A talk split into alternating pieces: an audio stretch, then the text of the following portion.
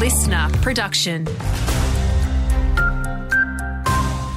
Hi there, it's Andrew Shaw with the latest. Albury Council will stick with its decision not to host awards or citizenship ceremonies on January 26. They voted down a motion by Councillor Alice Glachan that would have seen the citizenship ceremony remain on the traditional day for next year and then undertaking community consultation. Councillor Ashley Edwards taking inspiration from the next generation while calling on the government to change the date of Australia Day entirely. Millennials make up our biggest demographic in Albury. According to a 2022 survey, the majority of our biggest demographic think that we should not celebrate Australia Day on 20, January 26. I agree and think that it is only a matter of time before this change comes. Regardless, this is a matter for the federal government.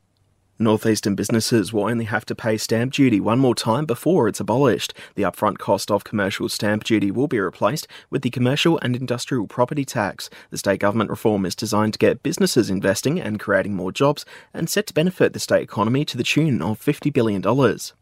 Wodonga Mayor Ron Mildren has fended off a challenge from Councillor Danny Lowe to remain mayor for the remainder of Council's term. Councillors voted 4 3 in favour of Mr Mildren retaining the top spot, with Councillors Kev Poulton and Graham Simpfendorfer putting forward Danny Lowe and Danny Chamberlain for the position, though only Councillor Lowe accepted. However, Councillor Chamberlain was elected deputy, ending Libby Hall's time as deputy. And Albury Police continue to investigate an alleged attack on a security guard by a patient at Albury Base Hospital. The incident occurred early last week, with that 23 year old patient still in hospital. The guard suffered facial injuries, with police telling the Border Mail their inquiries are ongoing. Taking a look at sport now, and dreams of a fifth Olympic campaign for basketball legend Lauren Jackson are still alive, with the 42 year old named in a Paris qualifying squad 23 years on from her first campaign at the Sydney 2000 Games.